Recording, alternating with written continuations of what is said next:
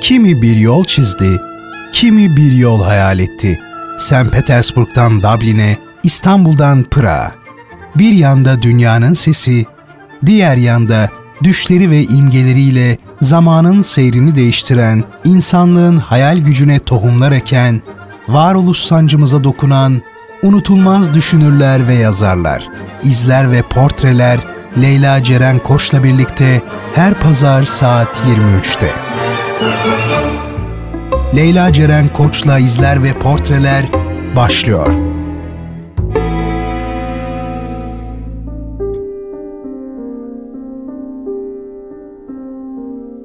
Şehrin tek gerçek edebiyat sever adresi 93.5 Radyo Gerçek frekansından herkese merhaba sevgili dinleyenler. Ben Leyla Ceren Koç'la birliktesiniz ve izler ve portrelerde başlamak üzere.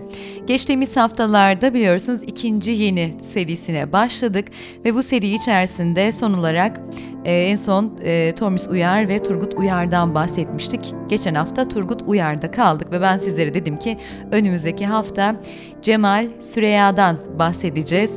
E, ikinci yeninin en önemli isimlerinden bir tanesi. Hayatı da oldukça ilgi çekici aslında. E, çocukluğu desek, ilerleyen e, yılları desek herhalde hakkında en çok edebiyat dedikodusu çıkan e, şairlerden birisi kendisi diye düşünüyorum.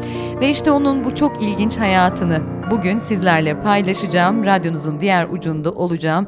Önümüzdeki yaklaşık bir saat içerisinde. Onun için fazla vakit kaybetmeden başlıyoruz. İzler ve portreler diyor sevgili dinleyenler. Hoş geldiniz.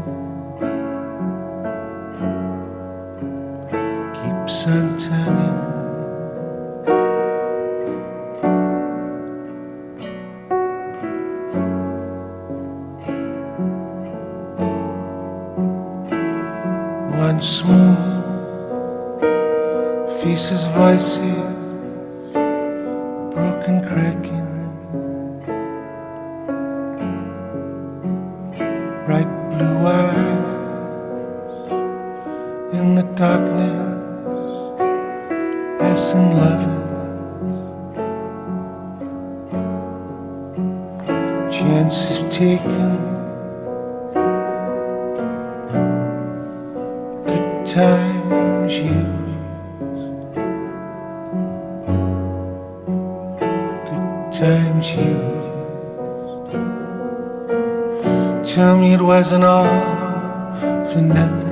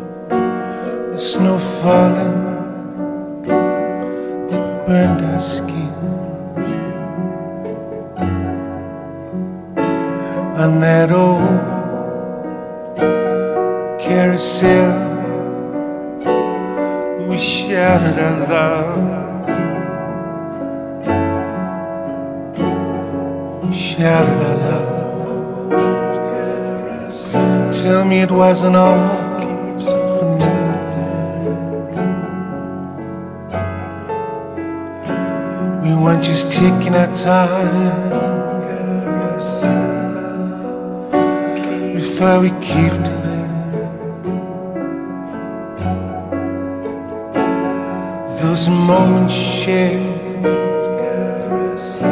they meant something, didn't they? That intimacy wasn't all for nothing. We had something that was ours. Tell me.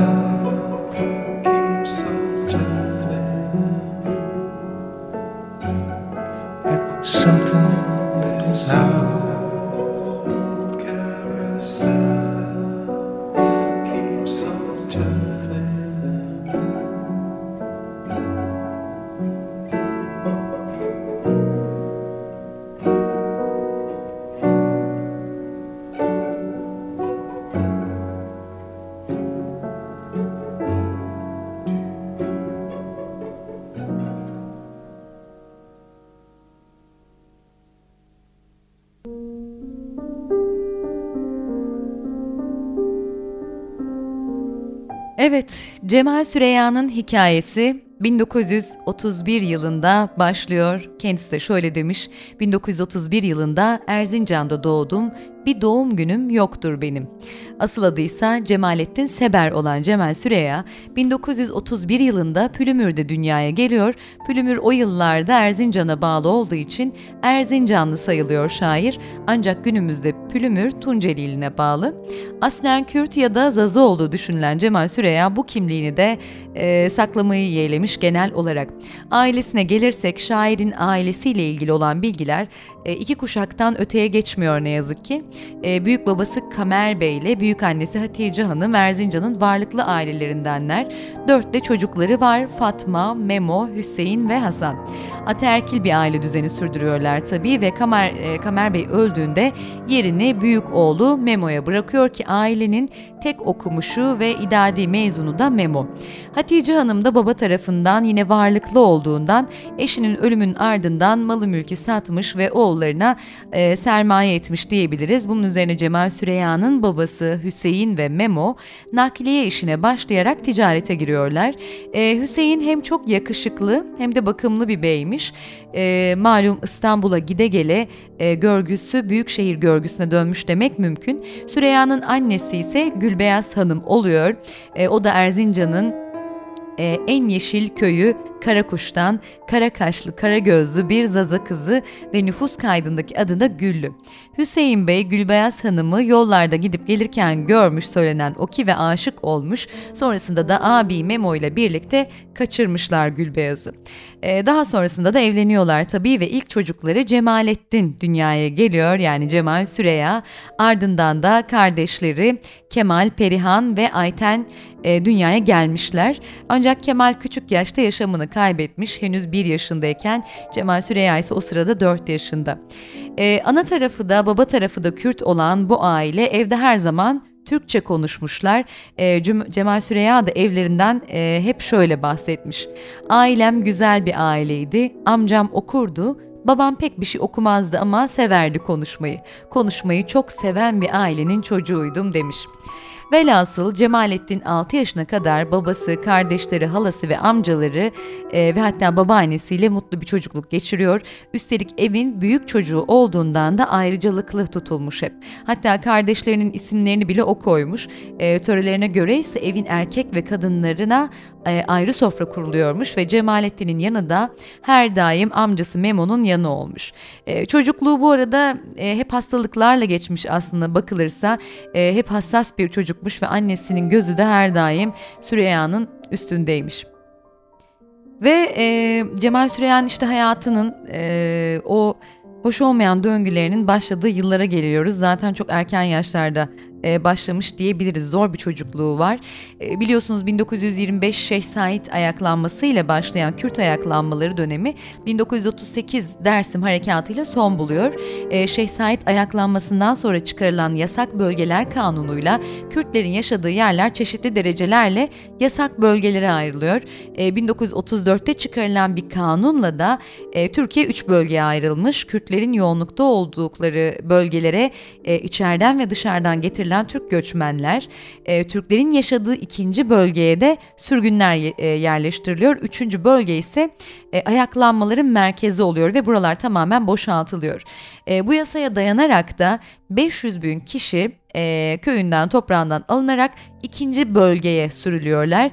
E, sürgünler Orta ve Batı Anadolu'ya e, dağınık bir şekilde yerleştiriliyor.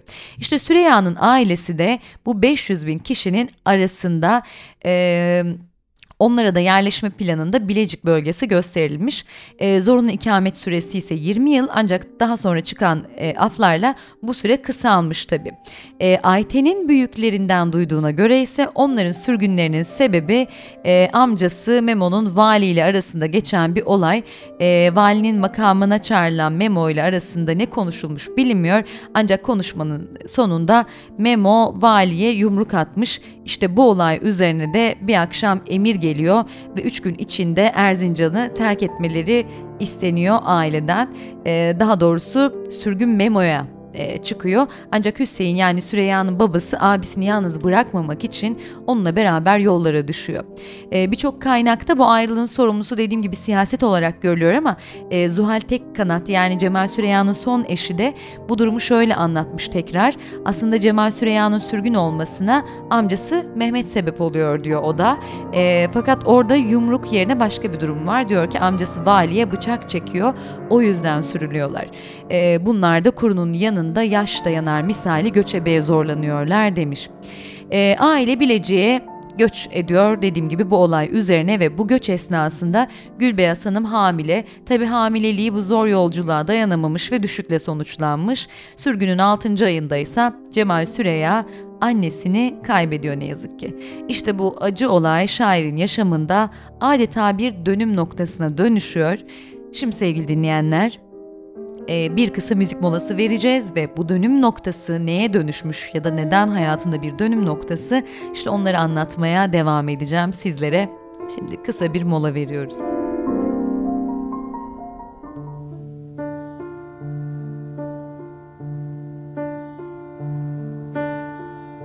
I stepped in to an avalanche. It covered up my soul. When I am not this hunchback that you see. I sleep beneath the golden hill. You wish to conquer pain, you must learn, learn to serve me well.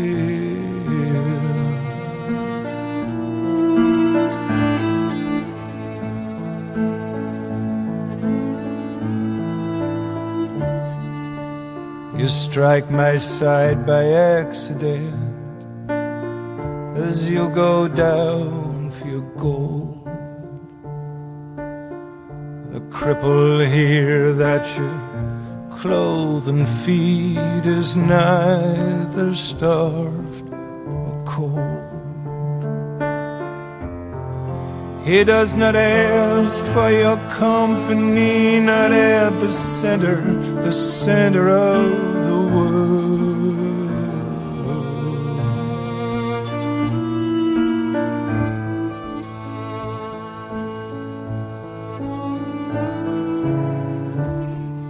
When I am on a pedestal, you did not raise me there. Your laws do not compel me now to kneel grotesque and bare. I'm myself, I'm the pedestal for this ugly hump at which you stare.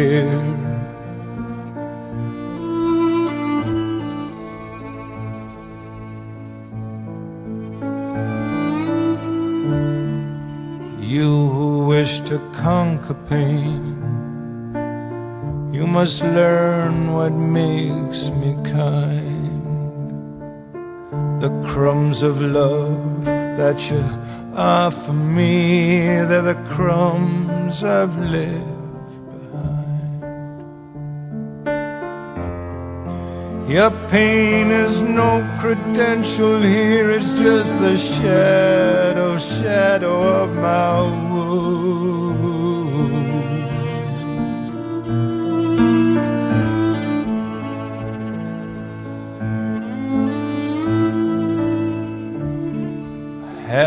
Begun to long for you. I who have no greed, I have begun to ask for you. I who have no need. You say you're gone away from me, but I can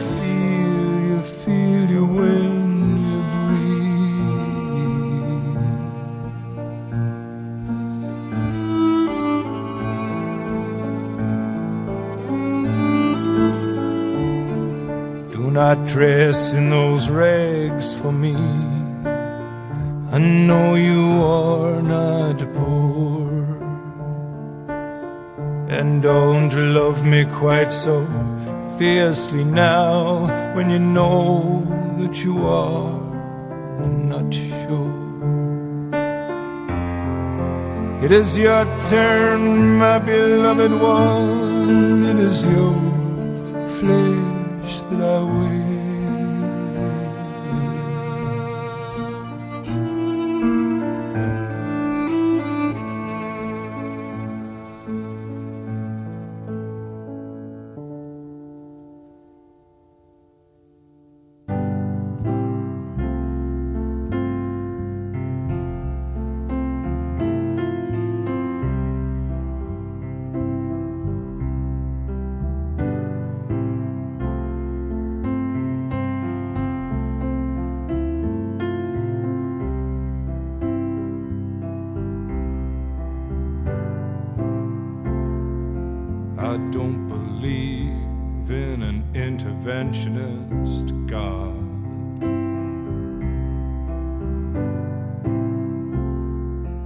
I know, darling, that you do.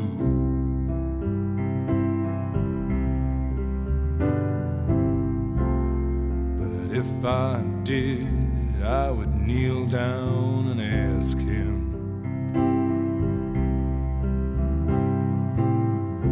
not to intervene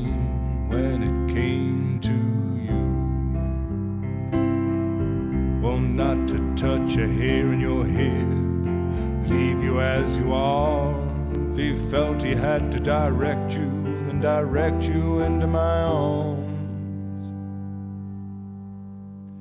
Into my arms,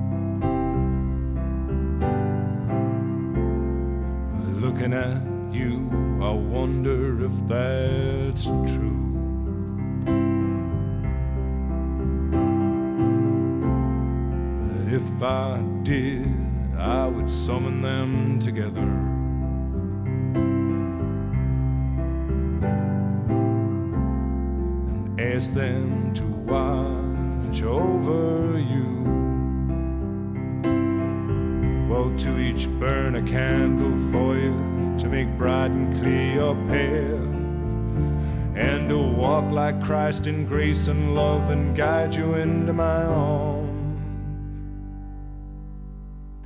Into my arms, oh Lord, into my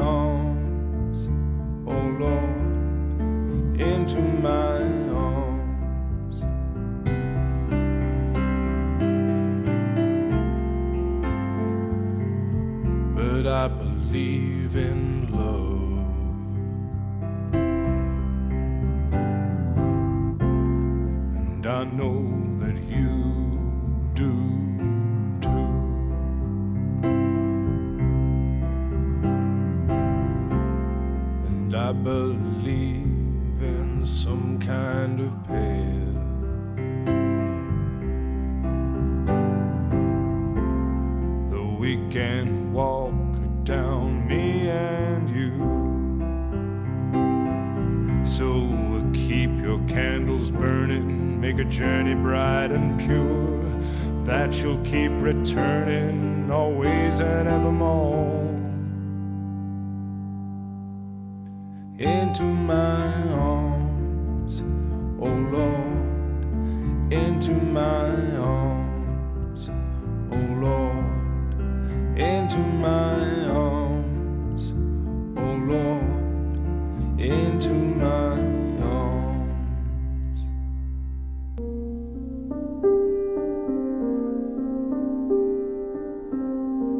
Evet, annesinin ölümünün ardından iyi bir eğitim de alması için e, izin olmadığı halde Süreyya İstanbul'a halasının yanına gönderiliyor. Ancak 1942 yılında 11 yaşındayken tekrar Bilecik'e gönderilmiş. Babası ise annesinin ölümünden 6 yıl sonra Esma adlı bir kadınla evleniyor ve işte Süreyya'nın hayatının derin şekilde değişeceği, e, onun yaşamını derin şekilde etkileyecek izler bırakacak yıllar başlıyor o günden sonra. Çünkü Esma Hanım e, adeta bir kurgu karakteri aratmayacak derecede hastalıklı bir üvey anne portresi oluyor ve çocuklar e, adeta işkence görüyorlar. Süreyya o günlerini şu sözlerle özetlemiş ki yeterince açık e, bu anıları. Şöyle diyor şair. Bir gün hiç unutmam aynanın arkasındaki zehri kazımış, ısıttığı suyun içine atarak hadi yıkan demişti. Biraz ellerimi ıslatmış, onu da başka suyla yıkamış, işkence suyunu, suyunu da çaktırmadan dökmüştüm.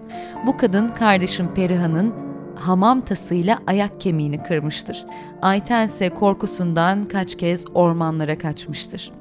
İşte bu korkunç ortamdan Cemal Süreya e, kaçışın bir yolunu bulmuş neyse ki ve evdeki kimseye haber vermeden e, Bilecik parasız yatılı sınavlarına giriyor ve kazanıyor. Çok da başarılı bir öğrenci oluyor bu okulda.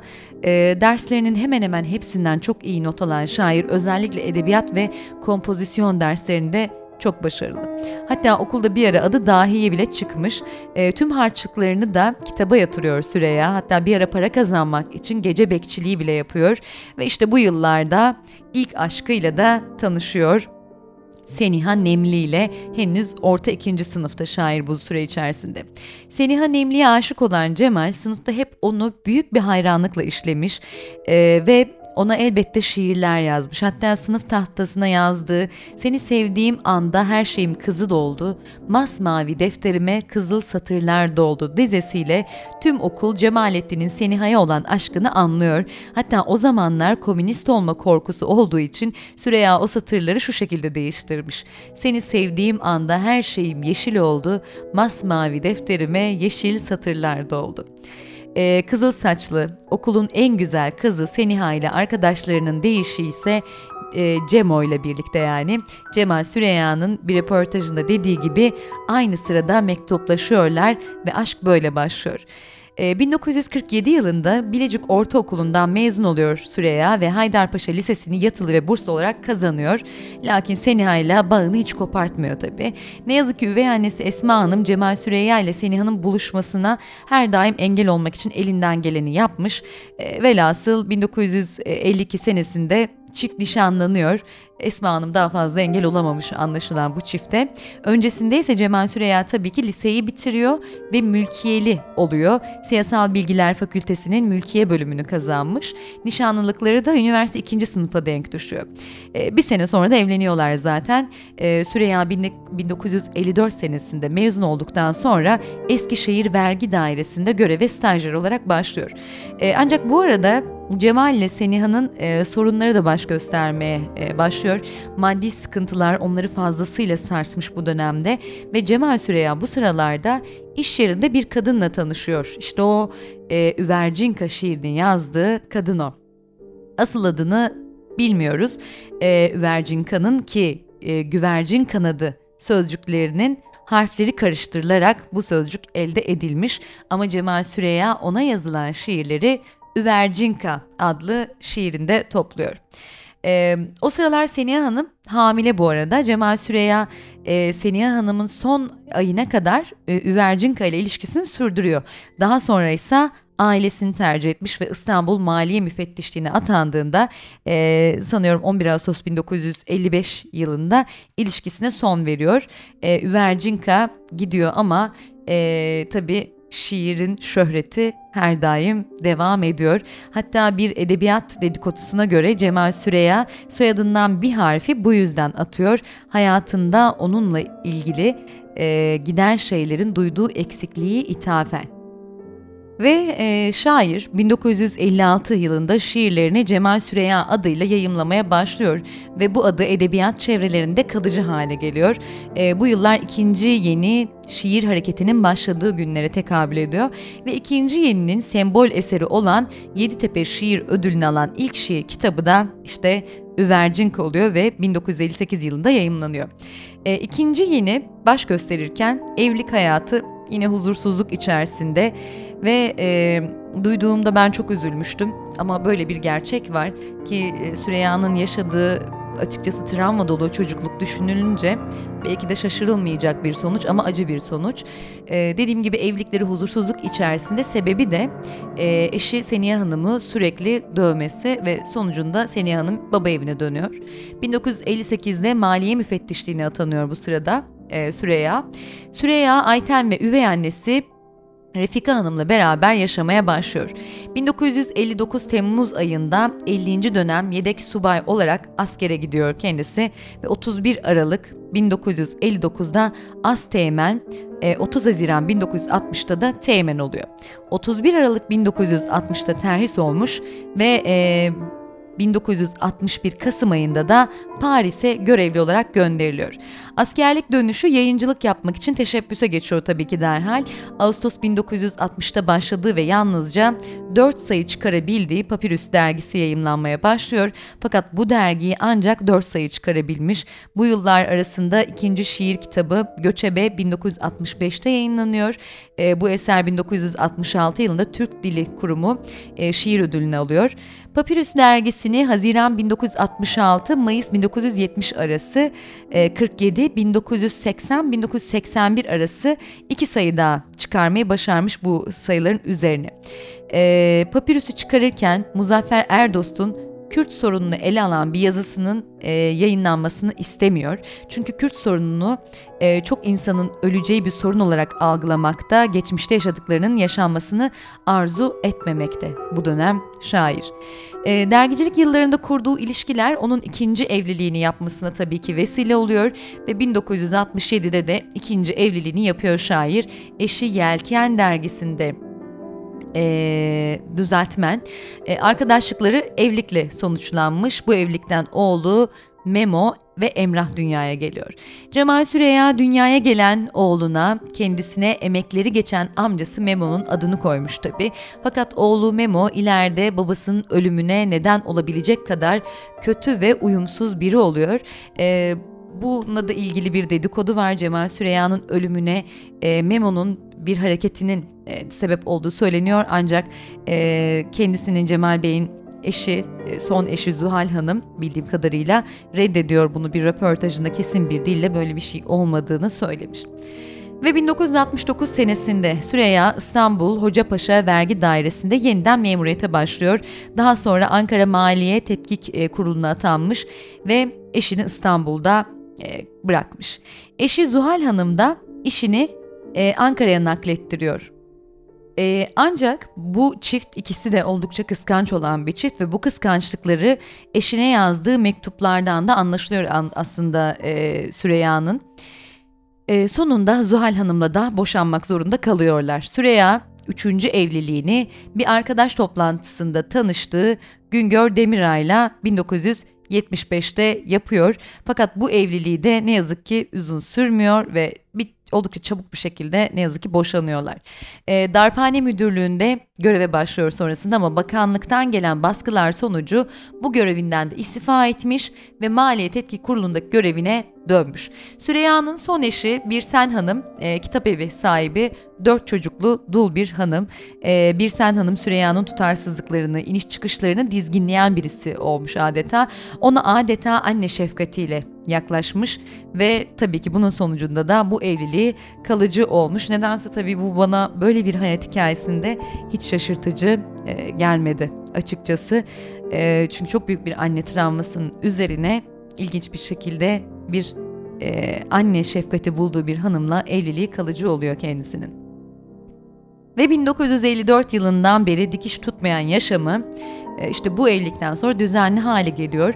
Dört çocuklu bir sen hanımla kendi çocukları bir araya gelmiş kalabalık bir aile olmuşlar sonunda ve 1978'de Kültür Bakanlığı'nda Kültür Yayınları Danışma Kurulu üyesi olarak da görev yapmaya başlıyor. 1976-78 yılları arasında Kültür Bakanlığı Kitap Alım Komisyonu'nda e, üye olarak görev almış ve TRT'nin televizyon yayıncılığında tekel olduğu yıllarda bir edebiyat programı e, hazırlayıp sunmuş aynı zamanda. Süreyya 1980 yılında baş müfettiş olmuş ve 1982'de maliyedeki görevinden emekli olmuş. Orta Doğu İktisat Bankası'nda çalışmaya başlamış ancak banka 6 ay sonra iflas etmiş. Ee, uzun bir sürede yargılanmış tabi e, bu olayın sonucunda fakat sonucunda beraat ediyor. Emekliliğinden sonra ise yayın evlerinde danışman ve ansiklopedilerde redaktör olarak çalışmaya devam etmiş e, Cemal Süreya. Şimdi sevgili dinleyenler bayağı uzunca konuştum, anlattım. Şimdi bir kısa ara daha müzik molası daha vereceğiz. Şöyle biraz benim sesimden de arınıp zihnimizi dinlendireceğiz. Ardından e, hayatına devam edeceğiz.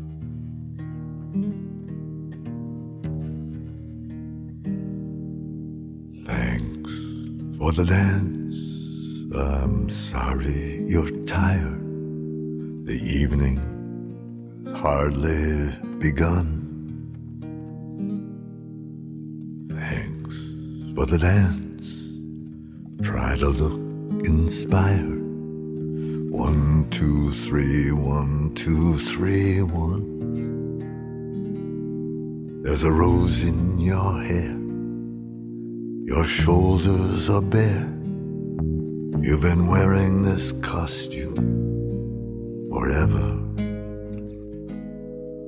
So turn up the music, pour out the wine, stop at the surface.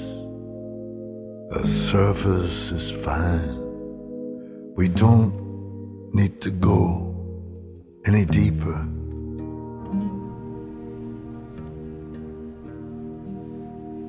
Thanks for the dance. I hear that we're married.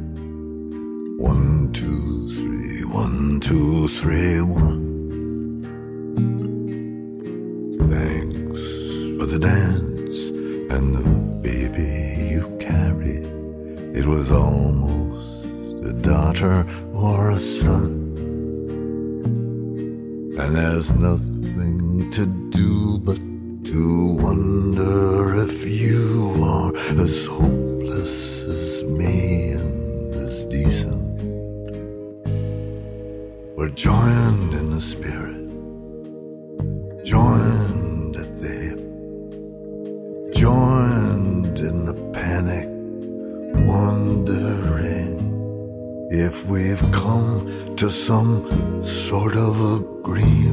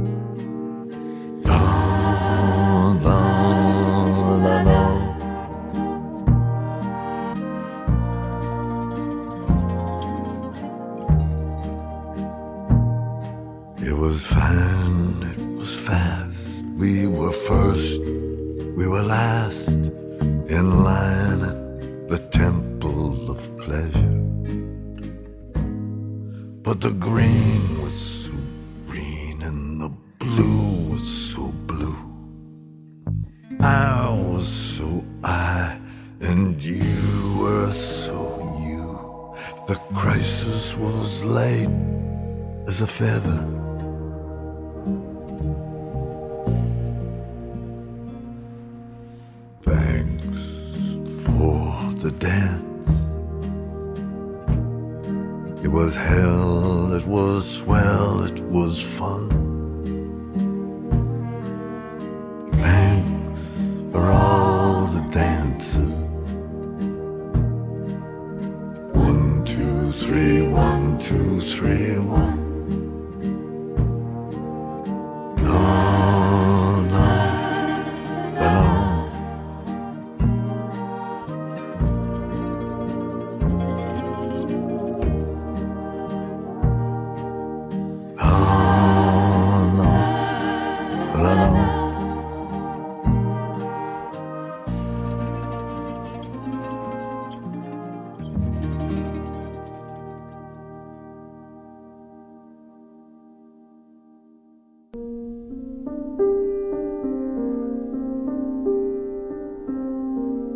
Evet sevgili izler ve portreler dinleyicileri eğer radyonuzu şu an açtıysanız dediğim gibi ben Leyla Ceren Koç'la birlikte izler ve portreler programındasınız.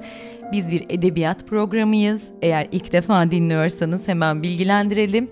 Ve bu hafta Cemal Süreyya'dan bahsediyoruz. Programın ilerleyen, e, bu zamana kadar ilerleyen dakikalarında oldukça bahsettik Cemal Süreyya'nın kendisinden. Bu arada şöyle bir not düşeyim. E, programları kaçıranlar, e, dinleyemeyenler için pazar günleri gece 23'te radyosunun başında olamayanlar için söyleyelim.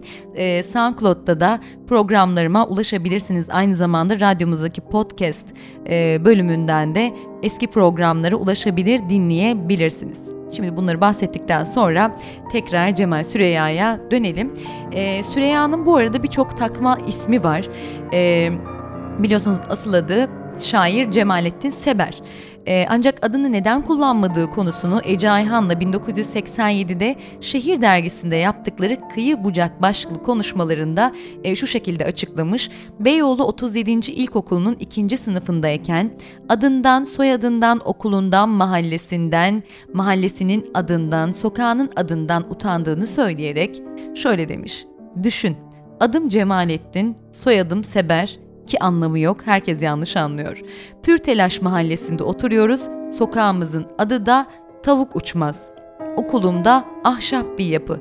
A, B, C diye şubeleri olmayan çok küçük bir okul.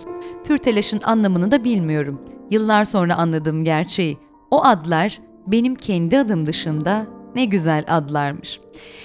Pazar Postası ve Vatan Gazetesi'ndeki yazılarında e, Osman Mazlum adını, e, Ali Fakir, Doktor Saat Hüseyin isimlerini kullanmış. E, Papyrus dergisindeki şiir çevrelerinde Hasan Basri, e, Kazgan'daki şiir ve desenlerinde Cem Asef, Mülkiye dergisindeki karikatür ve desenlerinde Charles Saures, e, Feyzi Halıcı'nın Konya'daki Çağrı gazetesinde Suna Gün, Sivas'ta çıkan Su dergisinde Ali Hakir, Hüseyin Karayazı, Adil Fırat ve diğerleri Genco, Gümrah, e, Ahmet Gürsu, Birsen Sağanak. Daha çok ismi var kendisinin. Ve gelelim Birsen Hanım'la e, olan evliliklerine tekrar e, oradan devam edelim. Birsen Hanım'la Kadıköy'deki evlerinde düzenli bir hayat yaşıyorlar. Sigara ve kahve alışkanlığını da bırakıyor e, sanatçı. Ama alkolden uzaklaşamıyor ne yazık ki. Fakat Cemal Süreyya'nın kendine ait bir evi de yok. Aile sürekli ev ve mahalle değiştiriyor.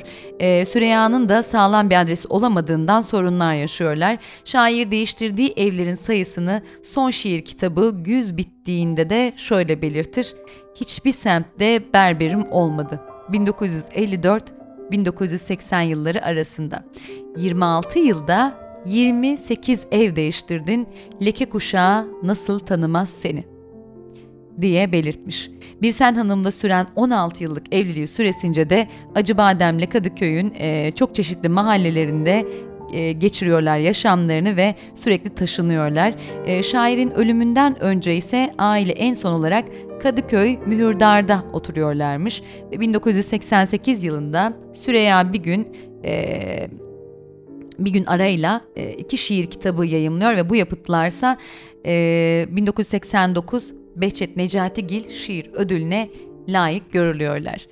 99 100 adlı kitabı Haftalık Haber Dergisi 2000'e doğru da yayımlanıyor. Ee, Ocak 1987 ve Ocak 1990 yılları arasında çıkan bir dergi zannediyorum. Ee, 2000'e doğru dergisinde yazdığı 99 yüz kaynak yayınları tarafından kitaplaştırılmış. Ee, ölümüne bir ay kala oğlu Memo daha büyük sorunlar çıkarmaya başlamış. Sürekli içmeye başlayan şair bu olaylara e, en fazla bir ay dayanabiliyor ve Ocak 1990'da şöyle bir şey yazmış. Ölüyorum Tanrım, bu da oldu işte. Her ölüm erken ölümdür, biliyorum Tanrım. Ama ayrıca aldığın şu hayat fena değildir, üstü kalsın. Zannediyorum herkesin e, bir yerlerden işittiği, duyduğu e, şiiri. Son şiiri olan bu şiirden çok az bir müddet sonra 9 Ocak 1990'da İstanbul'da yaşamını yitiriyor şair. Son eşi olan ve e, Bayan Nihayet diye e, hitap ettiği bir sen hanımın kızı Gonca Uslu, Memo'nun babasına verdiği son zararı şu şekilde anlatıyor. E, Cemal Süreyya'nın binlerce kitap ve el yazması eserinin notlarını ölümünden sonra oğlu Memo çok cüzi bir paraya Perinçeklere sattı. Ee, ölümünden sonra 97'de de Cemal Süreyya arşivi yayımlanıyor ve adına bir şiir ödülü konuluyor. 91 yılından beri verilen ödül 2004'ten beri Cemal Süreyya Kültür ve Sanat Derneği tarafından veriliyormuş. Ee, Yukarı Ayrancı'da meclisin hemen yanındaki parka verilmiş ve parkın içine de bir heykeli dikilmiş kendisinin. Şimdi biraz da son olarak e, edebi kişiliğinden şöyle bahsedelim e, Cemal Süreyya'nın tabii ki. Sonrasında da programı kapatacağız sevgili dinleyenler. Ee, sadece 7 yaşına kadar görebildiği ve kaybettiği annesinden dinlediği efsaneler ve türkülerle edebiyata merak sarmış birisi. Bu merakı lise yıllarında onu şiire sevk etmiş. İlk şiirlerini Haydarpaşa Lisesi'ndeyken yazmış. Yazdığı ilk şiirleri aruz e, denemeleri ve ilk şiiri olan Şarkısı Beyaz adlı şiiri Ocak 1953'te Mülkiye dergisinde yayınlanıyor. Mülkiye'de Sezai Karakoç ve Muzaffer Erdos gibi şairlerle arkadaş olmasıyla şiiri olan ilgisi daha da artıyor sanatçının ve bu çevre içinde şiire çok yoğunlaşmış. 1956 yılında Elam şiir 1958 e, Üvercinka adlı eserinin yayınlanması ve e, ses getirmesi ikinci yeni hareketini başlatan Mülkiyeli ve Ankara'daki diğer şairlerle aynı ortamlarda bulunmuş olması, ikinci yeni hareketinin oluşturduğu dinamizmin içinde bulunmasıyla şair olarak isim yapmaya başlamış. Üstelik e, farklı yaşamış, farklı düşünen, farklı söyleyen, dağınık, karmaşık bir ruh haliyle yaşam düzeni var tabii ki. E, annesiz, bir ölçüde de e, babasız çünkü babası kamyon şoförü ve çok az görüşebiliyorlar. E, üvey anneler elinde daha sonraları da yatılı okullarda sevgiye doyamamış, düzene alışamamış bir hayat yaşadı biliyorsunuz. E, daha önce de programda anlattığım gibi geçtiğimiz dakikalarda. E, şıp sevdi, içki seven, çabuk huysuzlaşan, biraz da kıskanç, kadınlara şiddet uygulamaya da meyilli ki uygulayan, e, ki ilk eşi ve çocukluk aşkı onun dayağından ve e, baba evine gitmek zorunda kalmış. Şiddetli e, ikinci ve üçüncü eşlerine de uygulamış e, ne yazık ki. Ve işte böyle bir kimliğinin olması tabii şiirlerine de yansıyor. Diğer ikinci yeni şairleri gibi noktalama, imla ve yazım kurallarına uymamak bu yüzden onun da hoşuna gitmiş. E, şiirde farklı çağrışımlar, farklı yerden düşünerek farklı şekillerde anlatmak onun mizacına da uygun. Mülkiye'den mezun olan maliyeci olarak hayatını devam ettiren şair e, askerlikten önce maliye işlerine başladı e, biliyorsunuz askerlik dönüşü şair, yazar ve yayıncı olarak hayatını kazanmak istedi. E, bunu zaman zaman başarsa da e, daha hayatını daha çok maliyeci olarak idame ettirdi daha önce de anlattığım gibi. Buna rağmen oluşum, Türkiye yazıları, Maliye yazıları dergileriyle Saçak dergisinin kültür sanat bölümünü de bir süre yönetebilmeyi başarmış. Politika, Aydınlık ve Yeni Ulus gazeteleriyle e, Yasko Somut ve 2000'e doğru dergilerinde köşe yazıları da yazıyor ve şiirleri de yayımlanıyor.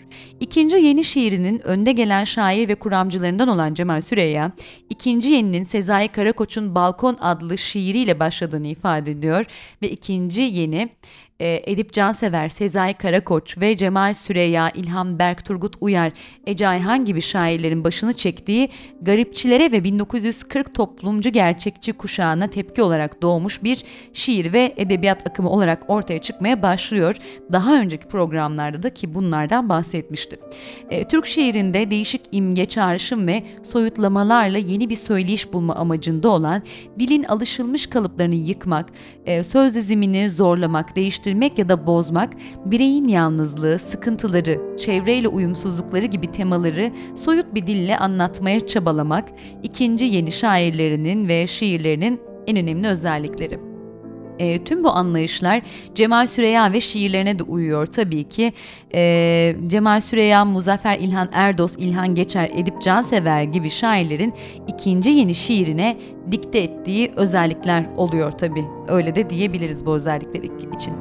E, ikinci yeninin bu genel e, çerçevelerine uyan veya bu zaten bu çevreleri, çerçeveleri oluşturan şairlerden biri olan Cemal Süreya, kendine özgü söyleyiş biçimi ve şaşırtıcı buluşları, serbest çağrışıma e, dayalı sürrealist ve varoluşçuluk akımlarından aldıkları ilhamları e, şiirlerine de tabii yansıtmış. Buna rağmen e, birinci yenide dahi eskiye dair ne varsa e, şiir kurallarına dahil her ne varsa hepsine karşı çıkan ve hepsinden aykırı bir şiir yaratmak derdine düşen diğer ikinci yeni şairlerinden biraz daha e, farklı izleklerde izlemiş.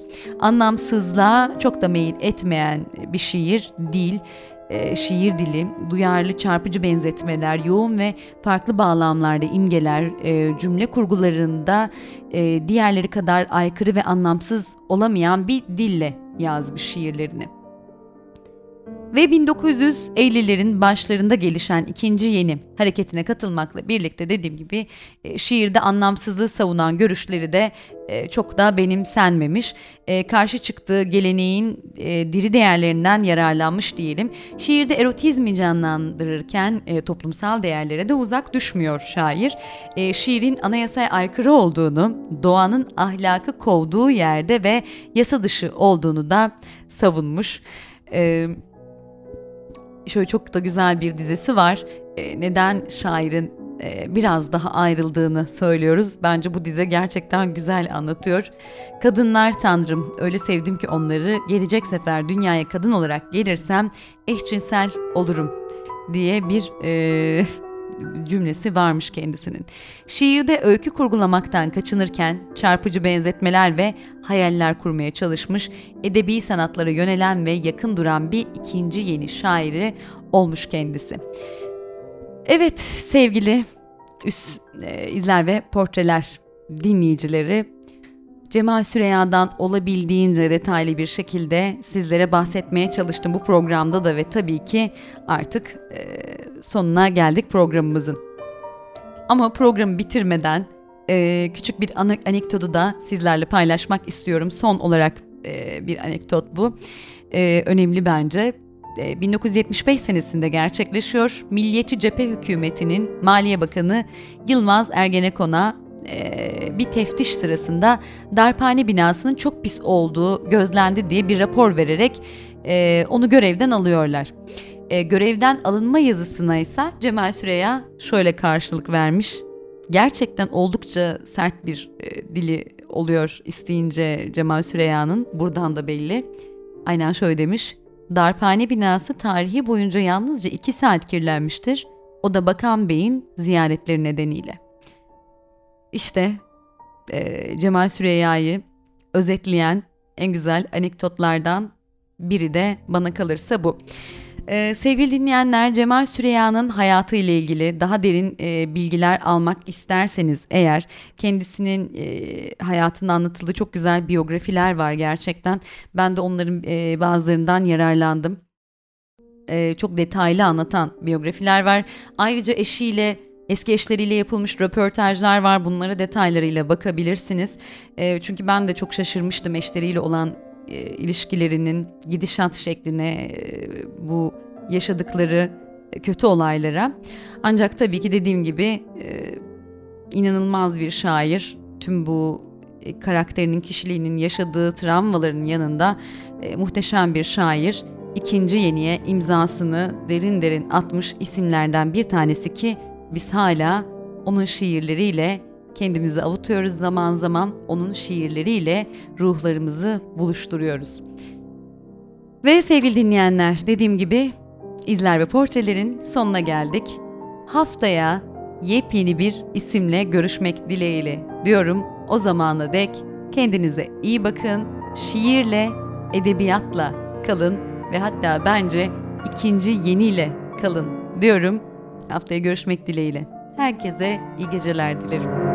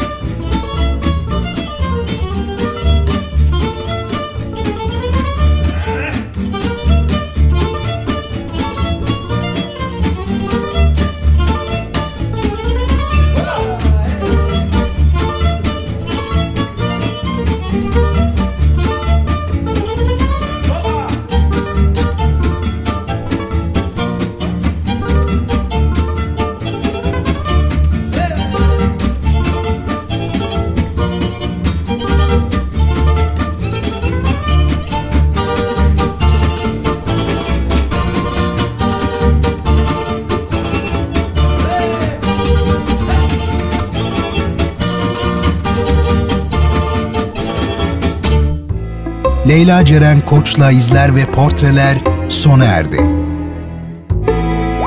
Bu program hakkındaki düşüncelerinizi dinleyen et radyogercek.com adresine mail atarak bize ulaştırabilirsiniz.